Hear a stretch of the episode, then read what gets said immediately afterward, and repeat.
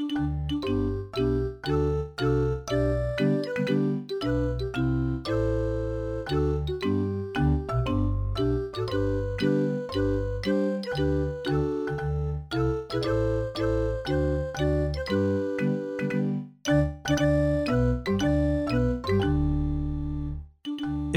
salut mes petits woke, euh, c'est Guillaume.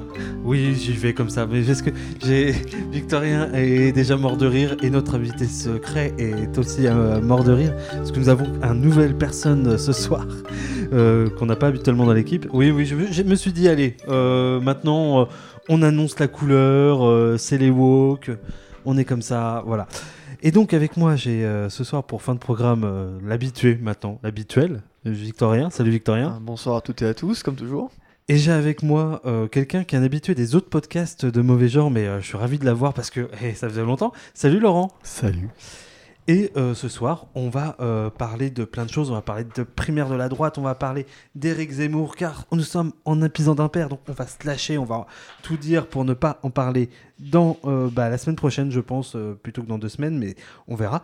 On va parler Covid, on va parler Guadeloupe, et on va parler nucléaire, énergie, essence, énergie fossile, parce que nous avons l'art euh, de la fête, euh, le sens de la fête, je dirais même, parce que ce sont des sujets L'essence de la fête. de... En- en Oh, parlant énergie. oh là là là là, oh là là là là là là.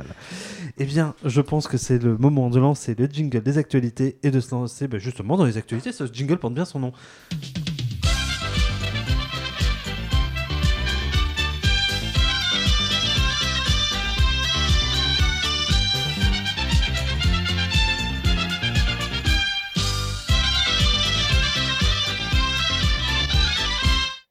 Les euh, débats des primaires de la droite. Grosse actu pour les républicains ce mois-ci, car c'est l'ouverture de leurs primaires. Il faut se le dire, on les pensait enterrer, les républicains. Certes, ils, sont actuellement à l'Assemblée nationale la deuxième force politique du pays. Certes, localement, ils arrivent à co- récolter les suffrages et à garder leur précaré. Mais quelle difficulté pour se faire entendre il faut dire qu'ils ont souffert sur le, quinquennat Macron. L'extrême droite a chassé sur ses terres en agitant le chiffon de la sécurité de l'immigration. Mais les différents gouvernements Macron se sont taillés une part de lion en récupérant quelques-unes de leurs figures et en reprenant leurs thèmes économiques et sociétaux. Il semblerait presque que les républicains se sont fait ringardiser, devenant ces sympathiques tontons racistes remisés au fin fond des tables de famille comme un souvenir anisé d'un temps désormais révolu. Cependant, voilà que tout est relancé avec la primaire, puisque Xavier Bertrand Péror, Valérie Pécresse, Dame des Pions, Michel Barnier montre qu'il a, a les épaules pour devenir président, pendant que qu'Éric Ciotti s'inquiète de se faire grand remplacer. Quoi qu'il en soit, le résultat est là, on parle d'eux et ils occupent le terrain. Je pose donc la question, assistons d'abord à un retour des républicains. Euh, alors moi je savais pas du tout qu'ils avaient tant souffert du quinquennat Macron, étant donné que bah, tous les euh, premiers ministres euh, de notre très cher président, le président de tous les Français, Qui n'est ni de gauche ni de droite. il n'a ni de gauche ni de droite, mais il n'a que des premiers ministres de droite issus de LR. Donc euh, moi je pensais que c'était eux qui gouvernaient. euh. Bah, je sais plutôt la force politique en elle-même. Euh, On, on pourrait, on pourrait dire que ceci étant dit, euh, aujourd'hui, euh, les républicains sont au pouvoir au sens où Macron a repris grosso modo leur programme. Mais est-ce que justement les républicains sont encore une force politique? Euh, C'est ça euh, l'idée. Est-ce qu'ils ont encore un poids électoral en vue de cette présidentielle?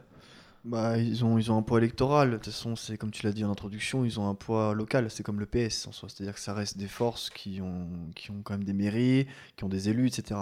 Après, sur, sur le débat de la primaire, bon, euh, les Républicains, déjà, ça n'a aucun sens. On a quand même Valérie Pécresse et Xavier Bertrand qui vont au de TF1 pour s'annoncer candidat. Et maintenant, ils font une primaire tous ensemble pour changer euh, soit vers euh, l'un, soit vers l'une. Donc ça n'a déjà, ça n'a aucun sens. Donc on voit bien qu'ils sont perdus. Donc concrètement, euh, à voir si le candidat de la droite ne sera pas trop siphonné par Zemmour, par Le Pen et même par Macron. Mais bon, déjà, là, rien, que sur le, rien sur les déclarations de candidature prématurées, là, il n'y a pas de logique. Oui, et s- sans compter le fait que déjà le fait que Darmanin euh, et Le Pen soient euh, copains comme cochons quand il s'agit de taper sur les euh, l'immigration. Je vous refais pas le débat qu'il y a eu sur France 2 euh, il n'y a pas si longtemps. Alors c'est extrêmement difficile partant de là de trouver un espace entre les deux. Bah, je, ne sais pas quel créneau euh, pour on trouverait les républicains. Bah, justement, c'était ma deuxième question. Euh, la, la question, c'est aujourd'hui, c'est quoi euh, les idées de les républicains? C'est quoi leur créneau? C'est quoi alors, on- visiblement, au au vu des débats, ils cherchent plutôt à pas trop s'attaquer, donc à, à être sur un programme potentiellement commun. Mais ce serait quoi ce programme aujourd'hui? Parce que justement, euh, sur quoi ils s'alignent les républicains? C'est quoi, c'est quoi les républicains? Euh, Je vous le demande à Jamy et, Fred, je, fais- je fais Fred du coup, voilà, bonjour Jamy.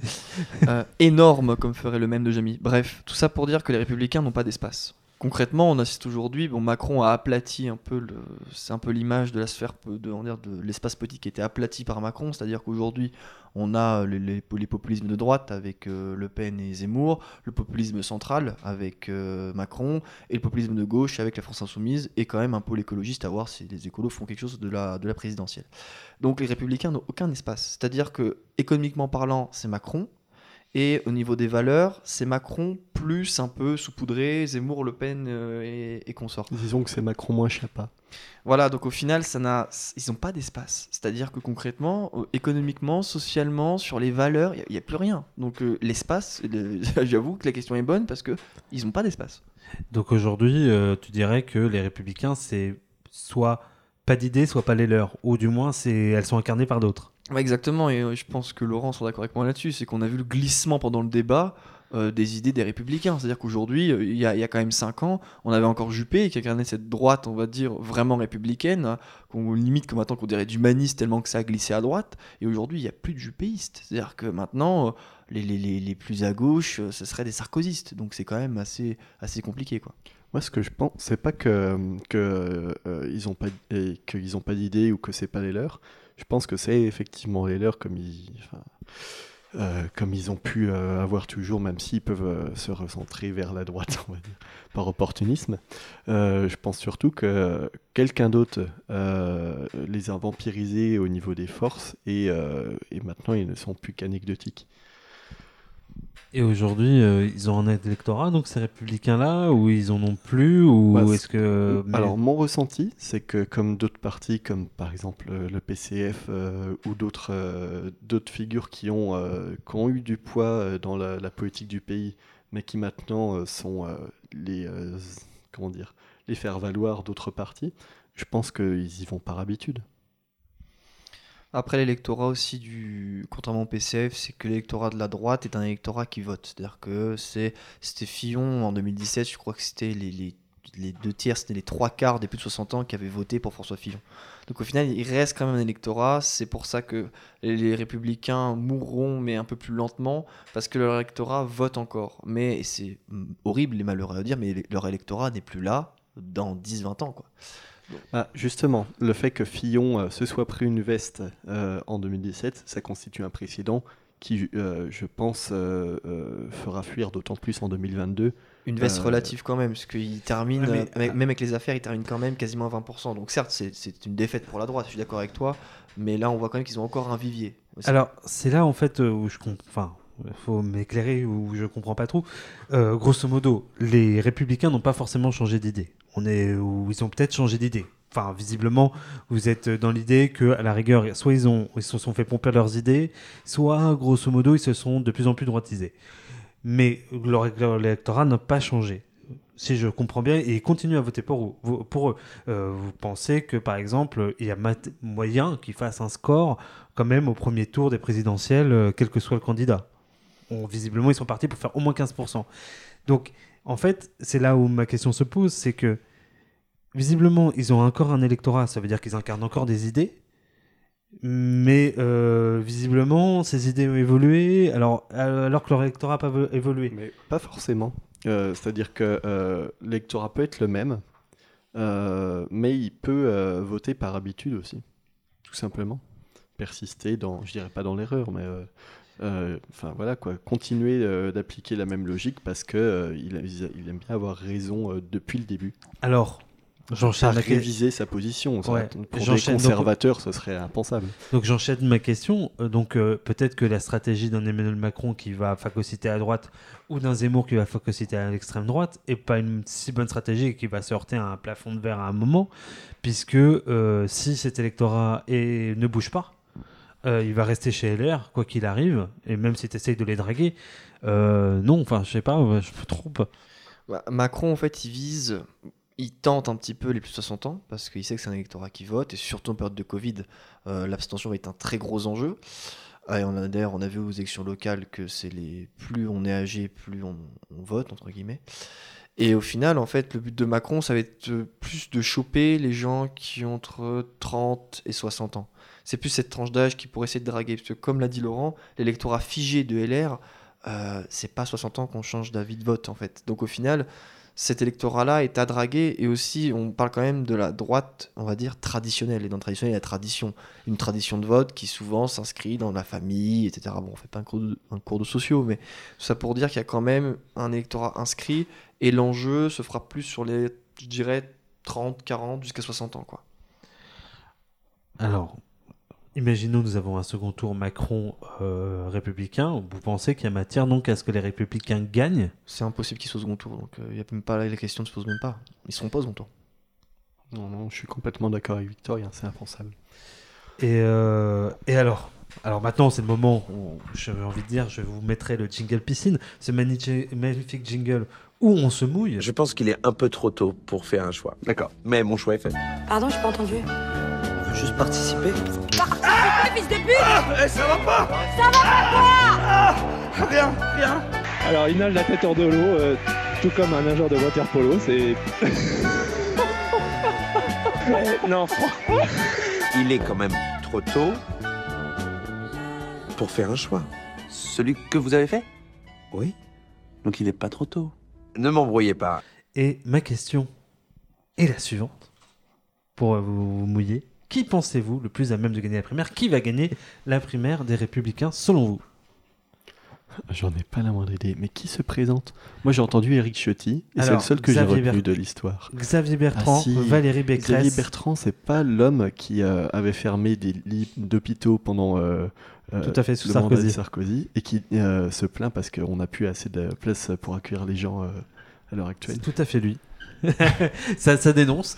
Euh, nous avons Valérie Pécresse, Oui. Michel Barnier, Éric Ciotti et euh, un obscur euh, gars qui est docteur. En gros, c'est c'est le gars, le futur ministre de la santé, c'est un LR passe quoi, mais qui a quasiment aucune chance. Moi, je dirais, pff, moi, je dirais Bertrand, quoi. Parce que Bertrand, c'est bête à dire, c'est lui qui est parti en premier, c'est lui qui a pu capitaliser le plus, c'est lui qui a été le plus sondé depuis quelques mois. Pécresse, ça a été dans l'ombre, parce qu'au final, c'était un peu euh, le- l'espèce de second qui, qui va à la, la- on va dire, à la... Puis Pécresse en perte, est une quoi. femme dans un parti de droite conservateur, c'est peut-être pas. Il y a Marine Le Pen. Après, Marine Le Pen, elle, euh, elle tient à son nom aussi, C'est effectivement. dynastique. Mais euh, non, moi, ce que je pense aussi, c'est que justement, en parlant de Marine Le Pen, Eric Ciotti, euh, il, enfin, il peut pas tenir la route face à, aux droites plus extrêmes, Zemmour ou Marine, si Zemmour se présente. Oui. Donc, euh, je pense que LR a tout intérêt à choisir effectivement Xavier Bertrand. Eh bien, c'est noté. Euh, je finis sur cette question. Instant portrait chinois. Si vous étiez un républicain, lequel seriez-vous? C'est chaud, là. Un républicain, euh, ils sont tous... Qui est dans l'hésitation. Ça ressemble à un. Il faut être intègre, mais Ouais, je, je dirais, je dirais Xavier Bertrand pour une euh, raison, c'est que euh, dans son storytelling, il a toujours été méprisé en interne chez les Républicains parce qu'on l'appelait un peu le pouilleux parce qu'il venait du Nord en fait et que Ah. l'élite parisienne le méprisait pour ça. Donc il a ce petit côté un peu euh, mignon de droite de terrain, même si actuellement il est en train de faire un virage à droite pour essayer de draguer les électeurs. Mais en tant qu'être humain, je pense que c'est le moins pire de tous. Ah ouais, moi je pense que c'est le pire de tous. Ah d'accord, bah, très bien. Et Laurent? Est-ce qu'on compte les transfuges? Parce que moi, j'aurais bien dit euh, Jean Castex parce que j'ai des lunettes et une calvitie. Jeanne Castex. Et tu ne fais pas ton âge. C'est ça. Eh bien, c'est vendu. Euh, nous sommes dans un épisode impair, et qui dit épisode impair dit Zemmour, et justement, Eric Zemmour fait moins le malin. On ne sait pas trop ce qui s'est passé, mais la vibe Zemmour semble prendre du plomb dans l'aile. L'homme qui n'a toujours pas annoncé sa candidature, il devait l'annoncer cette semaine. Pour l'instant, ça ne, s'est pas fait. Voit sa progression dans les sondages stagner. Victime de sa position extrême, il est jugé par les Français comme de moins en moins crédible. Euh, c'est un sondage que j'ai vu passer par-ci par-là. Je vous citerai mes sources dans la description de l'épisode. D'un côté, de son obsession pour l'immigration semble se heurter au manque de propositions. Ce week-end, une photo de l'AFP le dévoilait en train de faire un doigt d'honneur à Marseille. Est-ce, selon vous, un vrai stop? Est-ce que les discours outranciers qu'il tient ont leur sont en train de montrer leurs limites? Pour leurs limites, non, parce qu'au final, on voit que ces discours-là, qui avant, euh, on voit Jean-Marie Le Pen, qui avait les mêmes, qui ont mis 30 ans quasiment à arriver à la droite de gouvernement, 30-40 ans. Là, on a à peine 5 ans que le grand remplacement, qui est une théorie de Renaud Camus qui a émergé en 2016, a mis seulement 5 ans à arriver euh, chez, avec Éric Zemmour et du coup avoir des grosses intentions de vote. Donc non, Zemmour, même s'il se plante à la présidentielle, il aura fait son boulot. Le boulot de Zemmour, c'est pas d'être un présidentiable. Euh, il n'est pas du tout prêt, il n'a pas de programme, ses équipes, euh, euh, pour l'anecdote, j'étais au débat de France 3 pour les jeunes engagés en politique et France 3 n'a pas réussi à avoir de jeunes avec Zemmour parce que les Parisiens n'avaient même pas confiance aux militants de terrain pour les envoyer sur France 3 Bourgogne. Donc on voit bien que les mecs sont pas organisés, ils disent des chiffres faux sur leurs militants apparemment à Dijon. Alors apparemment il y a 150 jeunes Zemmour à Dijon. Non c'est faux. Donc au final Zemmour est juste là. Alors on en parlait en off tout à l'heure. Il est là, voilà. il Il, est- est, il est là, il occupe le terrain. Guillaume disait qu'il serait plutôt là pour vanter, pour faire de l'argent. Euh, moi, je dirais plutôt qu'il est là en fait pour radicaliser le débat et surtout en fait pour imposer un populisme de droite beaucoup plus assumé face à une peur de l'extrême droite, de, le- de la stratégie Marine Le Pen, de la dédiabolisation. Voilà, donc au final, Zemmour, il réussit ce qu'il fait. C'est-à-dire que même si Zemmour passe pas, il y aura une extrême, extrême, une ultra méga giga droite à euh, minimum 15%, ou, voire les 13, admettons, s'il se plante vraiment. Mais il aura réussi ce qu'il aura. ce qu'il Pour aura toi, c'est un rabatteur. Oui, c'est un rabatteur, et puis c'est un rabatteur d'idées, d'idées mais, mais, mais complètement ubuesques. Quoi. Voilà, c'est, on va dire que c'est, il- il fait ce que Jean-Marie Le Pen n'a jamais réussi à faire. Quoi.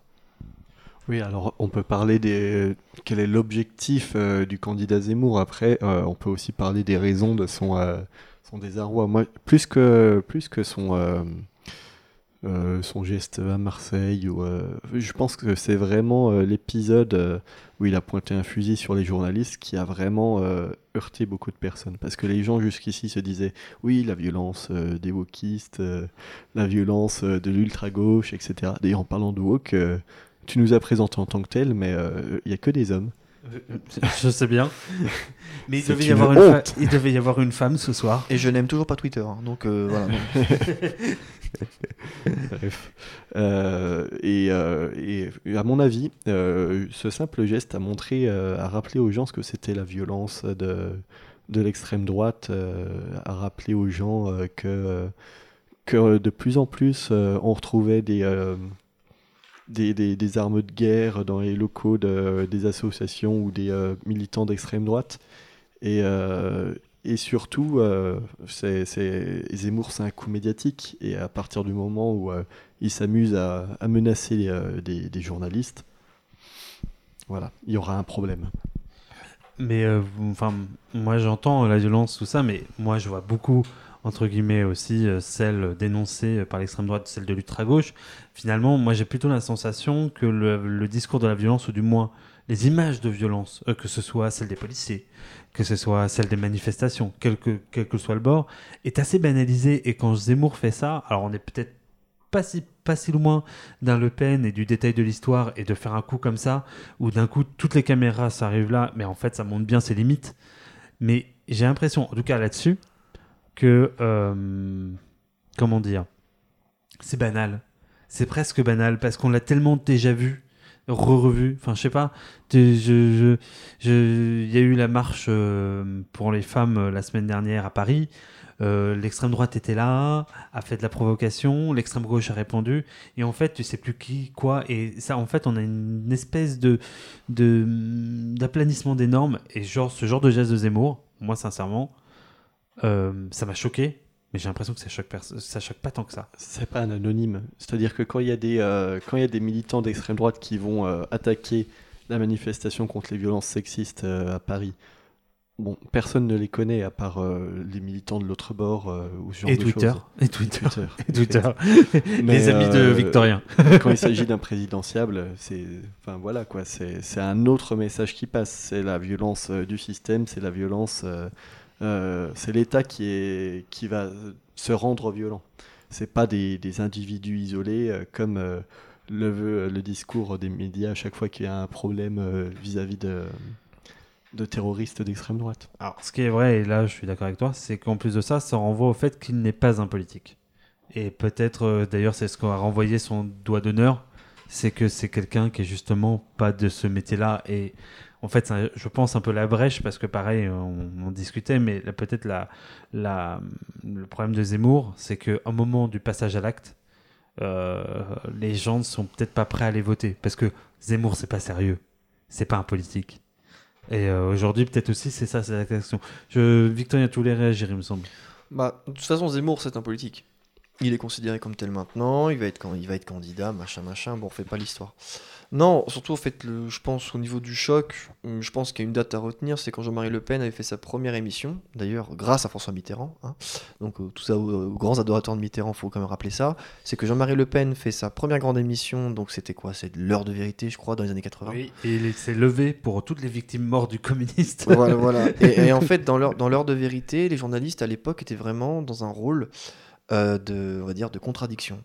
Maintenant, Zemmour, c'est, les journalistes euh, limite lui déroulent le tapis rouge, donc il y a un changement déjà au niveau médiatique. Et aussi Zemmour, comment dire, la violence qu'il fait, mais c'est, c'est calculé. C'est-à-dire qu'il a compris, comme Trump en son temps, euh, qu'en fait aujourd'hui, les politiciens lisses, ça fait plus vendre. C'est-à-dire qu'aujourd'hui, on arrive sur des générations et c'est un investissement pour l'avenir. C'est-à-dire que l'investissement, c'est que, le, comme, il- comme il l'appelle le Z, d'ailleurs, rien que son nom chez les jeunes, en fait, ça rappelle les rappeurs, parce que Jules, c'est le J, SCH, c'est le S, et Zemmour, c'est le Z. Et c'est très con à dire, mais au final, Zemmour est cool pour beaucoup de jeunes, et quand on voit euh, son doigt d'honneur, qui s'offusque? C'est les électeurs de gauche, c'est euh, les électeurs macronistes, c'est voilà. Mais au final, les gens, soit ils rigolent, ils sont en bon, tout le monde aura oublié, soit les gens disent c'est un vrai et je voterai pour lui. Et aussi à savoir que là, on n'est pas dans le temps vraiment de la campagne présidentielle. Ce qui va se passer, c'est que là, on va se taper déjà la cinquième vague de Covid. Donc euh, le, le, le, On coup, parlait juste après. le, le coup de l'arme de Zemmour, tout le monde, même actuellement, a déjà oublié. Euh, le coup du doigt d'honneur, tout, le monde tout, le monde- tout le monde va s'en foutre après Noël. Donc c'est des, c'est des événements éponymes. faut aussi, je pense, un peu prendre de hauteur en se disant que c'est des événements qui, qui, sont commentés, comme tout d'ailleurs en politique, mais tout le monde s'en fout. On n'est pas à un niveau, on va dire, de, de marque, de marquage médiatique, par exemple, comme les perquisitions de Jean-Luc Mélenchon qui là pour le coup sont marqués et depuis 4 ans ça le suit et lui-même avait admis en interne que ça avait été sa plus grosse erreur politique de sa vie. Là c'est juste des trucs éponymes et qui en plus dont les médias, dont la majorité des médias s'en foutent et limite se disent Ouah, c'est trop bien, c'est un super candidat. Alors qu'à l'époque Mélenchon a été bâché pour un truc mais un milliard de fois moins euh, violent et en plus légitime parce qu'il n'y avait même pas eu de euh, dépôt, on va dire, de ce qui avait été perquisitionné au local de la France Insoumise. Bref, tout ça pour finir que ça va être oublié. Le temps des débats en février-mars va arriver et tout sera oublié. Et là, la vraie légitimation de Zemmour se fera sur les débats. Je je sais pas si, euh, le, temps politique a besoin de marqueurs comme tu le dis ou si euh, au contraire c'est un petit épisode plus un autre petit épisode etc et que tout se fait à l'usure et que à force de dire euh, la, des conneries ça finit par se voir. C'est possible. Euh, moi, si tu veux, j'avais lancé ce sujet-là pour Zemmour, parce que euh, je suis pas tout à fait d'accord. euh, Zemmour, il révèle des médias que, en effet, les médias, sont partisans. Quel que soit, euh, voilà. Euh, c'est vrai, quand il est reçu sur CNews, ils sont complaisants. Mais par contre, j'avoue que j'ai été très étonné parce qu'il est passé sur France Info et il a vécu, euh, je pense, euh, une heure d'interview euh, très très très douloureuse où il s'est fait piéger, il s'est fait et il a été il a été montré comme enfin il est les journalistes ont mis en lumière qu'il était passéiste, qu'il en fait il a il a comment dire il était toujours dans, une, dans un storytelling, mais jamais dans la proposition. Et ça m'a, comment dire, euh, sauté aux yeux à quel point Zemmour ne propose, pour l'instant, en tout cas, pas grand-chose. Il fait un diagnostic, il, rela, il fait toujours le même C'est un de diagnostic ces termes euh, diagnostic. et jamais de proposition. Et c'est, à mon sens, là pour l'instant, son plafond. Euh, parce que euh, bah, c'est, c'est la phrase de Fabius hein, euh, sur Le Pen le bon diagnostic, les mauvaises solutions. Bah, là, on a plutôt un bon diagnostic qui dit la France va mal. C'est pas tout à fait faux. Après 5 ans de Macron, tu as eu les Gilets jaunes. Il y a plein d'images qui peuvent laisser penser qu'aujourd'hui, bah, l'Union nationale ou tout ce qu'on peut penser, euh, voilà. Alors, tout dépend Je suis du pas point de sûr vue. que ce soit juste un diagnostic. À mon avis, c'est encore plus superficiel que ça. C'est euh, des symptômes. Oui, Parce mais qu'on ne s'intéresse pas aux causes. Donc, Plutôt, mais euh, voilà, ce que je veux dire par là, c'est que le, le, le, le message a un vernis, le diagnostic a un vernis de vrai, de réalité, et c'est ça qui parle aux gens. Euh, mais après, au moment de trouver des solutions, euh, bon, Rappelons-nous que Macron n'avait pas de programme non plus et que pourtant il était élu. Donc en soi, les propositions, c'est comment dire? Si les propositions comptaient, euh, Mélenchon est élu parce qu'il a un bouquin, 150 pages de programme. Et pourtant, euh, là, il n'est pas premier. Donc au final, les propositions, c'est pas que les gens s'en foutent. Et au fin... Mais c'est quasiment et ça. en même temps, Et en même temps, voilà. Et, et puis aussi, juste pour, pour terminer, quelles sont les deux chaînes d'infos les plus suivies? BFM TV et CNews. Et ce sont les deux qui reçoivent le mieux Zemmour. Voilà. Donc au final, France Info, ok, un- ça peut être un, un marqueur de- de- d'incompétence. je serais plus réservé, encore une fois, vraiment, par exemple, sur BFM, tu as un changement de discours qui s'est vraiment accéléré, et euh, c'est c'est plus mesuré. Voilà. Et puis, dans, dans la bouche de beaucoup de personnes, BFM, euh, c'est BF merde. C'est euh, c'est la, la chaîne de télé que tu mets en arrière-plan pendant que tu fais à manger. C'est pas sérieux, quoi. Mais toi, j'enlève pas le fait que c'est partisan. Euh, franchement, voilà. C'est, c'est, on, a découvert, on- euh, enfin, on a découvert, comme si on ne le savait pas que les médias étaient partisans. Bon, bah voilà, on a trois visions de la société euh, sur les trois chaînes info, quatre chaînes info. Il y a LCI aussi.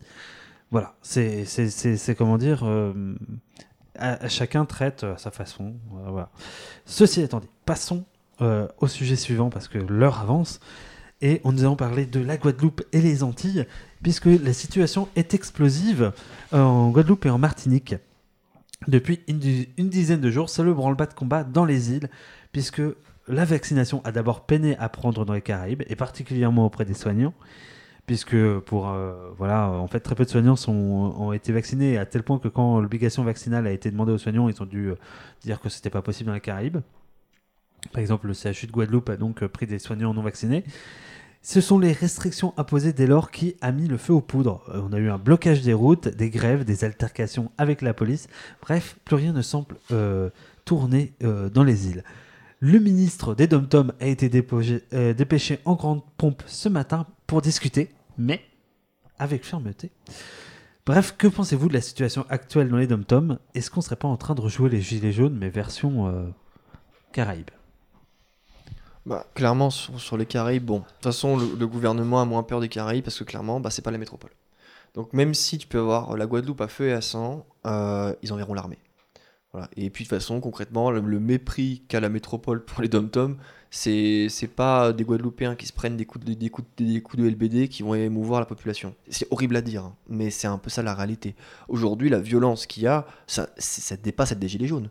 Euh, les, les gens euh, dé- défoncent à la tronçonneuse les, les pylônes électriques pour barrer les routes, ils retournent des bagnoles sur plein de nationales. Les gilets jaunes, il y a eu deux trois voitures retournées à Paris, mais euh, ça n'a rien à voir. On est quand même sur une violence beaucoup plus, beaucoup plus de, de On a guérilla. lancé des pavés euh, place. euh, Oui, bon, c'est pas, pas grand chose. Non, franchement, voilà, tu dit place. comme, comme tu dis, c'est justement le lieu qui importe. Là, les Gilets jaunes, ils visaient les lieux de pouvoir. Quels sont les lieux de pouvoir en Guadeloupe? Il n'y a rien. C'est ça, Donc, en fait le alors, truc. Pour illustrer, Guillaume a levé les sourcils d'un air. Mais c'est ça le problème. Et aussi, bon, euh, c'est loin de la métropole. C'est-à-dire que c'est loin de nous. Bon, voilà.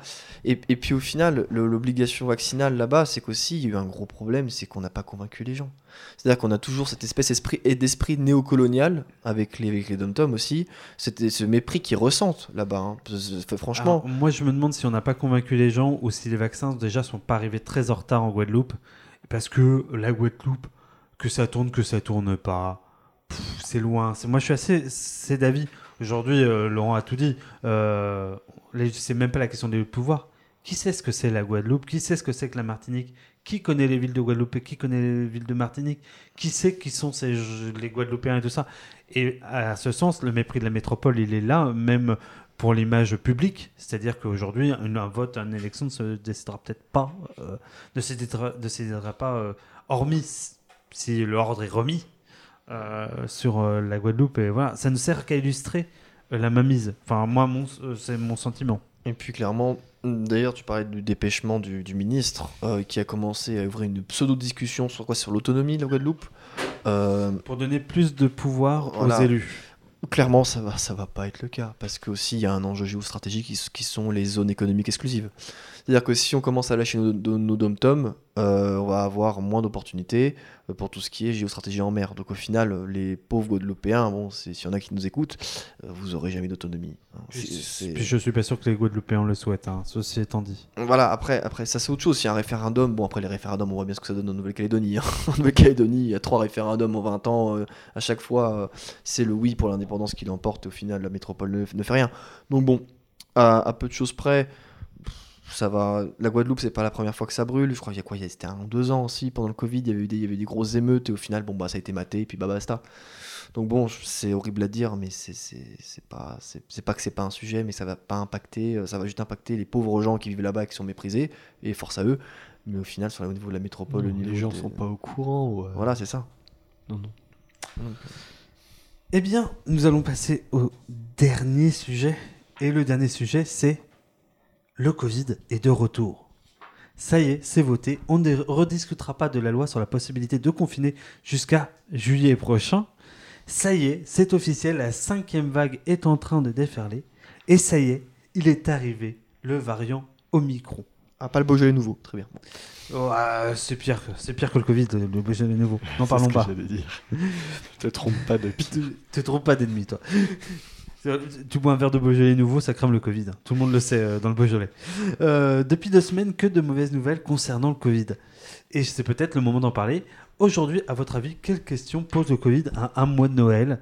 Euh, Quelles options a le gouvernement? Le gouvernement, bon, on va parler un peu économie.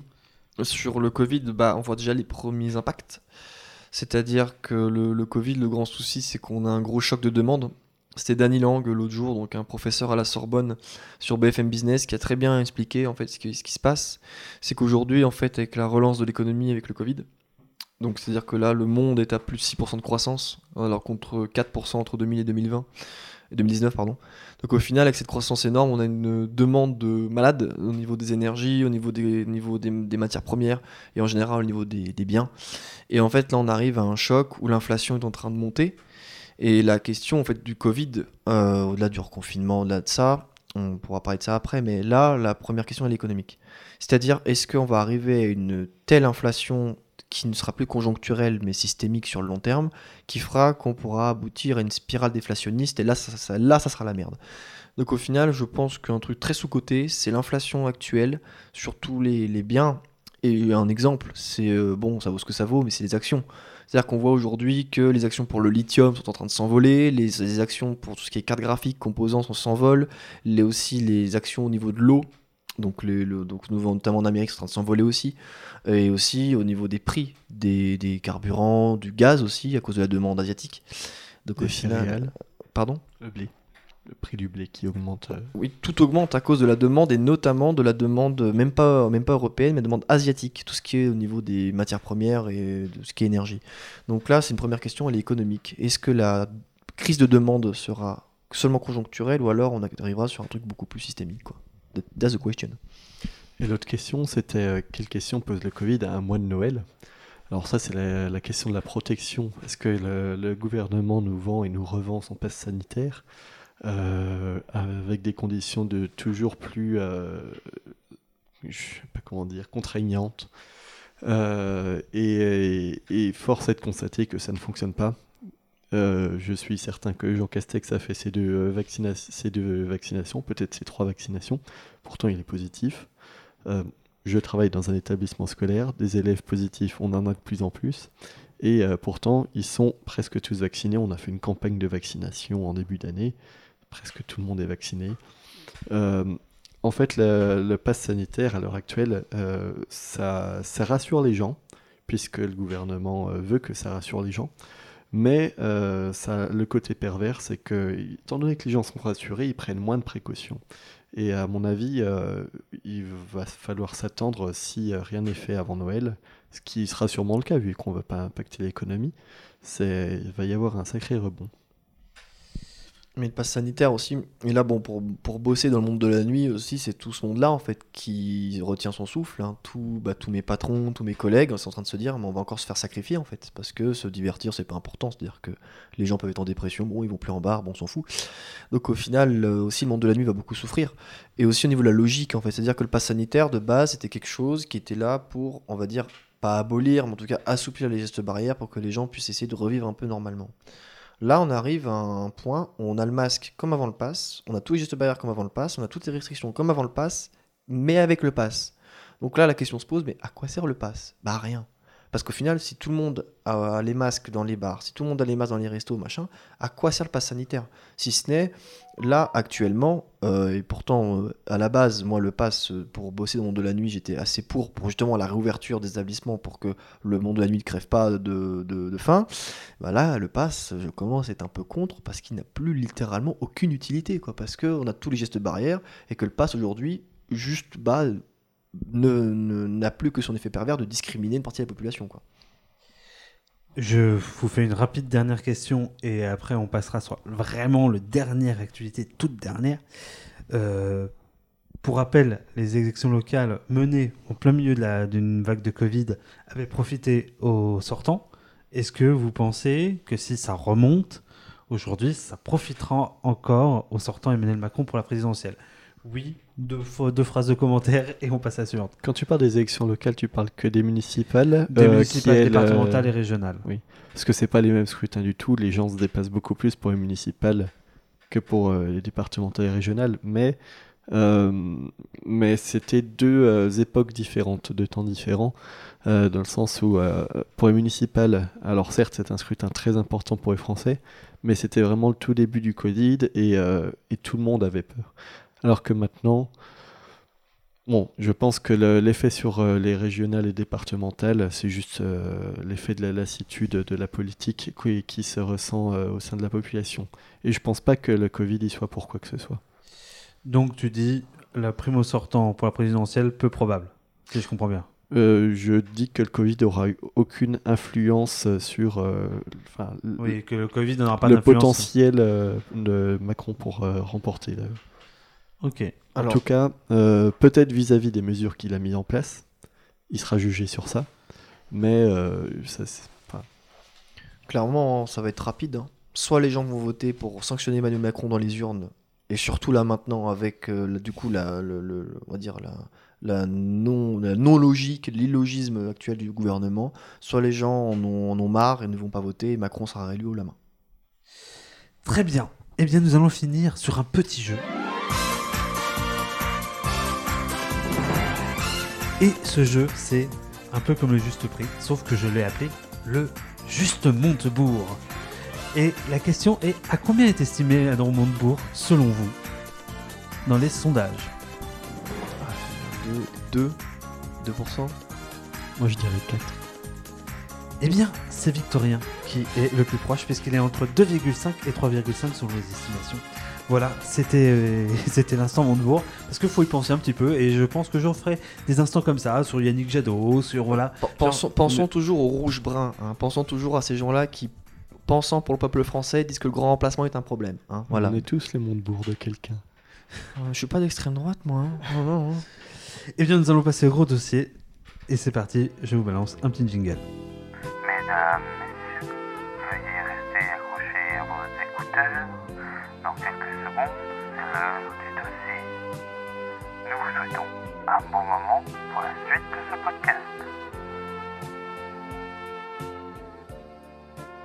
C'est parti, le dossier. Il est de ces débats qui ont une durée de vie limitée et dont l'existence est comparable à celle de l'âme chez les bouddhistes. Ils vivent, ils meurent et se réincarnent à une fréquence donnée. Le nucléaire et l'énergie sont de cela. Pendant des décennies, ils sont remisés au fond du ramdam médiatique. Ils marchent à pas feutrés, te tapant discrètement sur l'épaule à chaque hausse. Alors voilà ce qui va changer au 1er janvier pour les Français. D'abord, ce sera le prix du gaz, il va augmenter de 0,2% cette année pour s'aligner sur l'avancée de l'inflation. Pour Madame Odette, détentrice d'une petite retraite, ce sera cette année encore moins, un peu moins de beurre dans les épinards. Ces, sujets, ils reviennent, mais on les oublie vite. C'est comme le prix de l'essence. On est bien obligé de se chauffer, ma bonne dame. Et puis sans l'électricité, mon bon monsieur, on n'allume pas la plaque et on peut pas regarder la télé. Il y a en matière d'énergie comme une soumission au prix. De toute façon, on ne peut pas faire sans. Alors, à quoi bon lutter? Qui se soucie si Odette cette année, elle ira au resto du cœur parce que GDF a augmenté le prix? C'est normal. C'est comme ça. C'est un de ces reculs qu'on ne regarde pas ou plus. On paye et puis voilà. Enfin, je dis ça. En 2019, ce- c'est une hausse de l'essence qui venait faire exploser le système. En 2019 ou en 2018 2018. 2018. Donner tout son salaire à la pompe devenait intenable. Alors on a commencé à festoyer sur, les ronds-points. L'énergie, celle qui fait avancer la voiture, est devenue le point de départ à une formidable farandole en gilet jaune. Six mois plus tard, des consultations par-ci et des promesses par-là, tout est retombé à plat. Et puis il y a eu le Covid surtout. Et nous voilà là. Comme je disais, certains sujets vivent et certains sujets meurent. Et voilà que la, la COP26 ressuscite celui du nucléaire. Voilà que la Russie donne un coup de pied dans celui du gaz. C'est que mon bon monsieur, les IFR sont rigoureux et les prix explosent. Alors on gèle le prix, mais pour combien de temps? L'énergie est donc est-il un bien commun qui allume nos maisons, fait reculer euh, l'obscurité et réchauffe tout à chacun pour euh, arrêter de vivre au feu du tison? Ou l'énergie est-il un bien dont on achète et dispose, comme le blé ou l'or, soumis au cours et donc pas tout à fait pour tout le monde? Bref, la campagne présidentielle est donc le moment de se positionner. Première question, les énergies fossiles sont-elles une énergie d'avenir? Deuxième question, le nucléaire est-il une insulte au futur? 3. Les énergies renouvelables sont-elles la solution? Pendant ce temps, les enfants n'ont même plus le loisir de regarder tourner les moulins à vent. Donc d'abord, que penser de la politique actuelle en matière de nucléaire? Doit-on abolir? Doit-on continuer? Énergie propre ou pas propre? Bah, clairement, énergie pas propre en fait. C'est-à-dire qu'aujourd'hui, l'écologie apparemment se résumerait au CO2. D'accord Donc, euh, la pollution des sols, euh, la, pollution du transport des marchandises, les déchets, ça n'existe pas. Donc, ça, en fait, c'est cette écologie héritée des années 2000, c'est-à-dire qu'on nous rabâche. Je veux dire, j'étais au collège, c'était exactement les mêmes, euh, les mêmes, les mêmes, les mêmes choses. C'est-à-dire que le CO2, c'est pas tout. Parce que le nucléaire, faut pas oublier qu'il vient du Niger et du Kazakhstan, qu'il est extrait dans des conditions, notamment au Niger, extrêmement comment dire, dégueulasse, on va pas se mentir, avec l'armée française qui, bon, euh, va pour avoir Est-ce des... que ce serait le Nigerbe? Le Niger, bah, exactement, euh, super jeu de mots, retrouvez-nous tous les jours à Montreux. Bref, non mais voilà, dans des, dans des situations quand même, pour avoir eu des témoignages de migrants qui nous disaient que l'armée française payait des milices privées sur place pour virer les villageois, pour, pour qu'Areva vienne derrière et que- faire des extractions. Euh, c'est pas du complotisme, c'est des, migrants euh, qui, nous racontent ça. Et ben en fait, là, c'est des, situations dégueulasses. Là, déjà, on a ça. Après, il y a le transport. hein. Le transport, ça se fait pas à d'autres dromadaires. Ça part, en, ça part en avion, ça part en bateau. Et puis après, ça arrive en France. Bon, là, ça fait pas de CO2, c'est bien, incroyable. Et euh, après, il y a les déchets. Donc, un déchet nucléaire, c'est combien? C'est c'est du- c'est 10 000, 100 000 ans. Euh, bon, voilà. Donc, au final, euh, on lègue à nos arrière-arrière fois puissance 10 000 euh, petits-enfants euh, une terre qui va être pourrie avec déjà les premiers, les premiers enfouissements qui commencent déjà à fuiter. hein. donc, c'est quand même compliqué. Donc, non, l'éner- l'énergie nucléaire n'est pas propre en fait. C'est pas parce que ça fait de la vapeur d'eau comme une casserole que tu fais cuire que c'est propre. Parce que ta casserole, elle est pas radioactive et elle est pas. Et pour la construire, on n'extrait pas des, des minéraux dans des conditions inhumaines. Voilà. Donc déjà, ça c'est un premier point. Je pense qu'il faut aborder là-dessus. Parce que finalement, les pâtes. euh, c'est- les- les- à Tchernobyl, c'est juste un accident de pâtes. Euh, exactement. c'est- ça que tu es en train de me dire. C'était pas des panzani du coup, ça a foiré. Ça a collé au fond du plat. Laurent, Euh, très inspiré. euh, très inspiré, Laurent. Non mais Victorien a tout dit, c'est ça qui est pénible. Alors, arrêtez de dire ça. Parce que ça, je- ça fait trois épisodes qu'à chaque fois, j'invite quelqu'un. Et euh, il y a quelqu'un qui me dit Ouais, il a tout dit. Déjà, Non. la dernière fois, c'était Antoine. Non mais admettons. Euh, Doit-on abolir Doit-on abolir la question euh, euh, qui va avec, euh, qui est indispensable quand on dit et quand on parle d'abolir, c'est par quoi on remplace? Parce que généralement, quand, on parle d'énergie renouvelable, c'est des choses qui vont s'ajouter au mix énergétique, c'est pas des choses qui vont remplacer le mix énergétique. Et d'autre part, euh, il faut pas se tromper quand on parle d'énergie renouvelable, d'énergie renouvelable. Euh, ça veut tout et rien dire encore une fois parce que les énergies renouvelables peuvent être carbonées. On, mettons des centrales à, charbon de bois, ça n'existe euh, euh, pas énormément, mais euh, enfin voilà. C'est euh, des centrales qui euh, vont produire euh, comme des centrales à charbon normales, mais du coup euh, c'est renouvelable parce que on fait pousser les arbres, etc. Mais ça pollue. C'est extrêmement carboné. Après, au niveau du carbone, il y a une solution qui d'ailleurs en plus rejoint le, le- risque nucléaire, c'est l'hydraulique. C'est-à-dire que d'un côté, en fait, ça c'est une exception française, c'est-à-dire que vraiment, nous n'exploitons pas assez ni l'énergie de nos rivières, ni l'énergie de la mer. C'est-à-dire que, bon, d'un côté, nous avons le privé, en tout cas, la, préparation la privatisation de nos barrages, qui fait qu'on a des barrages, notamment en, a, donc, du Rhône, qui sont dans un état critique, euh, et qui, d'ailleurs, si jamais ça pète un jour, on aura les trois centrales qui sont sur le Rhône, donc Tricastin, machin, etc., qui seront les pieds dans l'eau. Donc la question aussi, c'est euh, les barrages. Euh, investir dans l'hydraulique, c'est aussi investir dans la sûreté nucléaire, par, euh, par effet de ricochet. Et en plus, derrière, il y a aussi les hydroliennes. C'est-à-dire ces éoliennes qui ne marchent pas à la force du vent, mais à la force, euh, on va dire, éternelle des courants marins. Et en France, nous avons une seule hydrolienne, et c'est un prototype. Et ça, c'est un, un, indescriptible. Et notamment, par exemple, pour avoir préparé un débat là-dessus, c'est que on est obligé d'aller chercher des trucs d'Amérique du Nord, notamment au Québec, qui en fait ont fait des bonnes études là-dessus. Et l'énergie hydraulique en général a un rendement deux fois et demi supérieur pour, on va dire, euh, euh, être rentable écologiquement et devenir renouvelable au nucléaire. Et la force de l'eau, c'est inaliénable. Le courant marin va pas s'arrêter, parce que si le courant marin s'arrête, ça veut dire que c'est la fin du monde.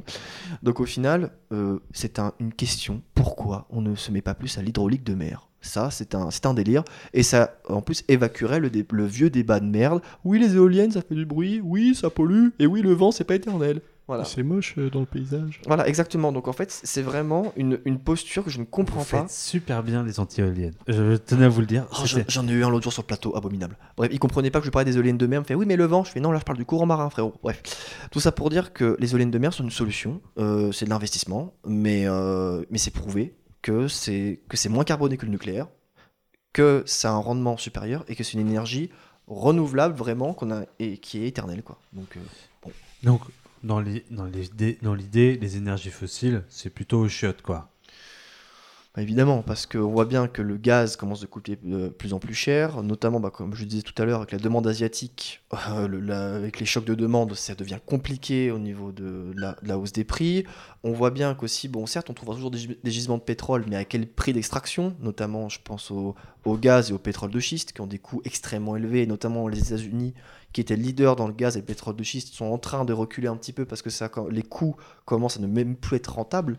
Donc, au final, voilà, et puis en plus, l'avantage des courants marins, c'est que ça marche sur les ZEE, donc les zones économiques exclusives. Le problème du pétrole, c'est que souvent il est en haute mer et ça cause aussi des problèmes diplomatiques. Et en plus, les, perforations, notamment, on a vu au golfe du Mexique, il y a il y a deux ans, à cause d'un forage offshore, on a une marée noire dans le golfe du Mexique. Voilà. Donc bon, je pense que tout est dit là-dessus. Oui, et je pense qu'avant de penser à la production d'énergie, il faudrait penser avant tout à l'économie d'énergie. C'est-à-dire que, euh, comme je disais avant, euh, quand on parle souvent d'énergie renouvelable, c'est pour ajouter des choses au mix énergétique, en plus du nucléaire. Euh, moi, je pense qu'il faut remplacer le nucléaire et qu'il faut en plus consommer moins. Consommer moins, que ça soit au niveau de l'éclairage urbain. Alors, je veux pas que comment dire, les villes soient plongées dans la nuit euh, parce que euh, il y a des questions d'insécurité derrière qui se posent. Mais, euh, l'éclairage urbain, c'est aussi euh, les oiseaux migrateurs euh, qui se croient toujours en plein jour et qui meurent d'épuisement. Euh, donc c'est une perte de biodiversité. Et, euh, et non seulement l'éclairage urbain, mais également le chauffage. Euh, C'est-à-dire que si vous, euh, si vous isolez l'ensemble des habitations euh, qui ont besoin de l'être, euh, vous divisez le- le- la pollution urbaine, euh, vous, vous la réduisez de- d'environ 40%. Donc euh, c'est loin d'être anecdotique et la facture derrière, elle est beaucoup moins salée aussi pour euh, le, secteur énergétique français. Et c'est ça, et puis pour rebondir sur ça, euh, Laurent, c'est le, souci en fait aujourd'hui dans le bâtiment, parce que du coup bah, j'avais habité au Crous, c'est ce qu'on nous avait répondu, c'est qu'aujourd'hui c'est plus rentable, toujours la rentabilité évidemment, euh, de construire que de rénover. Et c'est ça le plus gros souci en fait, c'est qu'en en gros, euh, au Crous par exemple, euh, j'avais pris des photos l'année dernière quand il avait neigé, et la neige ne tenait pas sur les toits tellement qu'il y avait de la perdition énergétique. En première année, j'avais eu quoi? J'avais eu 500 euros de rattrapage euh, par EDF parce que c'était tellement mal isolé que bah, ça avait chauffé les oiseaux. Donc au final, le, souci qui se pose, et encore une fois c'est le rôle de l'État, c'est d'investir. Parce que là, en fait, sur la rénovation, on a, on a eu la prime rénove. Donc pour les propriétaires, si vous voulez rénover, si vous avez une maison individuelle et vous êtes assez riche pour en avoir une, vous pouvez avoir une petite aide de l'État. Mais quid des pauvres qui sont malgré eux, parce que bon, il y a ceux qui, comme moi, ne se chauffent pas parce que bon, bah, on fait comme on peut, et, mais les familles qui ont des enfants en bas âge et qui sont pauvres, et ben, elles chauffent quand même. Et quid de ces logements qui n'ont et de, et de ces locataires qui n'ont aucun pouvoir pour rénover parce qu'ils sont pas propriétaires et qu'on ne rénove pas. Surtout que je crois qu'il y a une étude de là qui est sortie il y a deux jours qui a montré que euh, deux tiers des, propriétaires, enfin deux tiers des propriétés étaient tenues par un quart des Français ou un truc comme ça. Mais voilà, c'est compliqué quoi. Donc au final, on voit toujours, et de toute façon c'est toujours le même problème, c'est que c'est on a les mesures du gouvernement en matière d'écologie sont pas en faveur déjà socialement de ceux qui en auraient le plus besoin, et en plus écologiquement c'est pareil quoi. C'est-à-dire que pour le carbone, je pense c'est une proposition que je terminerai là-dessus, les vols intérieurs. Euh, On parle de CO2 H24, de- on nous embête avec le diesel, mais euh, si on peut- il y a le train qui existe quoi. Si on a moyen de prendre l'avion pour faire Paris-Toulouse, et ben on fait Paris-Toulouse en train, et puis bah voilà quoi. Donc au final, il y a plein de solutions qui existent, comme disait Laurent, et ça rentre dans ce que Laurent disait, dans, on va dire, dans la, dans la baisse de notre consommation énergétique, qui est, c'est vrai, la première pierre avant de penser à comment produire. Laurent, une réaction avant de passer, sinon on passe à la suite. On passe à la suite. Eh bien, euh, on, va s'arrêter sur le dossier parce que je vais vous dire, ma dernière question était la question de l'énergie n'est-elle pas la question de la sobriété Et finalement, vous y êtes venu vous-même. Donc, euh, à ce genre de débat, donc visiblement, plutôt, oui, c'est la question de la sobriété. Donc, nous allons passer tout de suite. On n'a pas lu le script. Et, et c'est ça qui est fabuleux. C'est pour ça que je vais lancer tout de suite le jingle d'épiphrase et qu'on va s'y lancer goulûment.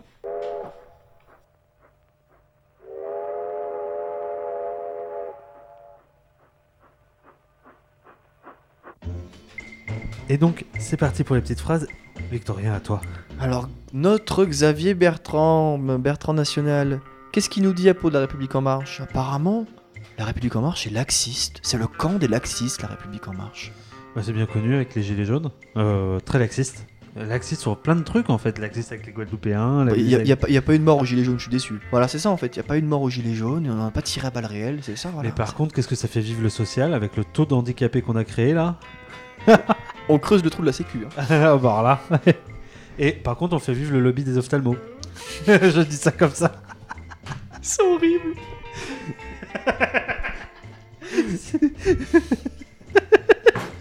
Bon, on va peut-être passer. Tu veux réagir, Laurent, ou tu veux passer à la suivante? Alors, dis-moi Victorien, selon toi, qui a pu dire les républicains ont sombré dans le camp des extrêmes? Oh là, là, ça c'est bien une phrase de macroniste, ça. Ça, je sais pas, du Chiappa, du Le Maire. Mais t'y es tellement pas. Non, De, de quand des extrêmes Ou un truc du PS alors? T'y es tellement pas. Même pas un, é- un écolo? Tellement pas. Bah, Alors, qui? t'es- Là, tu t'éloignes. Mais tu qui? t'éloignes. En fait, tu t'éloignes de plus en plus à gauche et en fait, c'est de C'était vraiment à la droite de la la droite République en qu'on marche. marche. C'est. Blanquer? C'est Gérald Darmanin. Ah, pardon? Gérald Darmanin, le, mec le, le Non, mec. C'est vrai que quand on dit à droite de République en marche, t'avais le choix entre Blanquer ou Darmanin. Non mais le mec, le mec qui est en toute détente est accusé de viol et qui s'en fout totalement, qui euh, bon d'accord très bien. bah, Mais les républicains ont sombré dans le... En même temps, et c'est vrai, les républicains ont sombré dans le camp des extrêmes. Comme Jean-Michel Blanquer et Gérald Darmanin. comme, comme la République en marche, euh, comme tout le spectre politique. euh, À la droite du PS. Ouais ouais et, et encore quand on voit certaines déclarations des, des anciens du PS comme Arnaud Montebourg, euh, ça pose des questions aussi quoi. Bon, et ma dernière phrase a été prononcée par une chroniqueuse qui, un matin, non, par euh, Marie-Lucie, qui, un matin, s'est levée et me dit, me prend la main, elle me dit Oh, Guillaume, j'ai rêvé de. j'ai rêvé de chevènement. Alors, si on va jusqu'au bout de l'histoire, visiblement, remettre elle était, en cause. hein. elle était, elle était dans une, dans une réunion de droite et Chevènement a pris sa défense. Qu'en déduire politiquement?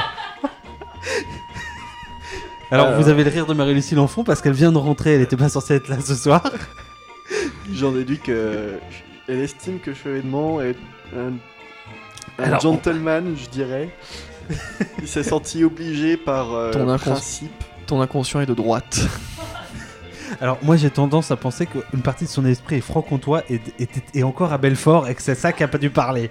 Je, je suppose, je- je- j'essaye de la défendre quand même. Je... Euh, Oui, si, j'ai dit qu'il y avait une réunion de droite et qu'il avait pris ta défense. Voilà, vous avez en plus de ça la discussion en live alors qu'elle a pas de micro. Moi, j'aurais une, une question à poser à Marie-Lucille euh, si elle était là. C'est euh, est-ce que quand elle se réveille et qu'elle voit euh, Guillaume, au lieu de, Géra- euh, au lieu de Chevènement, est-ce qu'elle sursaute Jean-Pierre Non, je suis plutôt agréablement surprise. C'est rassurant. Et bien sûr, c'est- c'est sur ces bons mots que nous allons terminer cette émission. Donc, euh, nous, nous avons- ouais, on, a, on a fait plein de trucs, mais on a fait moins long que la dernière fois, et ce qui est plutôt bien. Bref, euh, je pense, euh, pour vous avouer, que a priori, il y aura un nouvel épisode dès la semaine prochaine. Tout simplement parce que ce week-end, le week-end prochain, ça vote. Et ça vote aux primaires de la droite. Et que je pense qu'on va se faire un petit malin plaisir à commenter. euh, je voir euh, peut-être pour euh, dès dimanche soir, dès la sortie des urnes, les tendances. Voilà. Donc, c'était euh, le cinquième épisode de fin de programme avec Victorien. C'était bien Victorien. Oh bah toujours, un plaisir. hein. Celui qu'on essaye de convaincre de revenir éternellement, à savoir Laurent. C'était bien Laurent. Ça, ça allait, ça allait. Tu reviendras. Ça, bon, alors ça dépend. Ramener de la bière la prochaine fois. Oui, c'est sûr. Eh bien, je vous souhaite une bonne soirée pour ceux qui nous écoutent le soir, une bonne journée pour ceux qui nous écoutent le jour. Je voulais en profiter pour remercier Clégo, qui euh, en plus est un type assez sympa et euh, être un curateur très fin connaisseur de podcasts, nous a recommandé dans son dernier épisode de podcast et on le remercie chaudement. Euh, allez lui mettre 5 étoiles, allez nous mettre 5 étoiles aussi sur iTunes. Bref, partagez-nous, écoutez-nous, n'hésitez pas à nous interpeller. Sur ce, bonne journée, bonne soirée, à bientôt.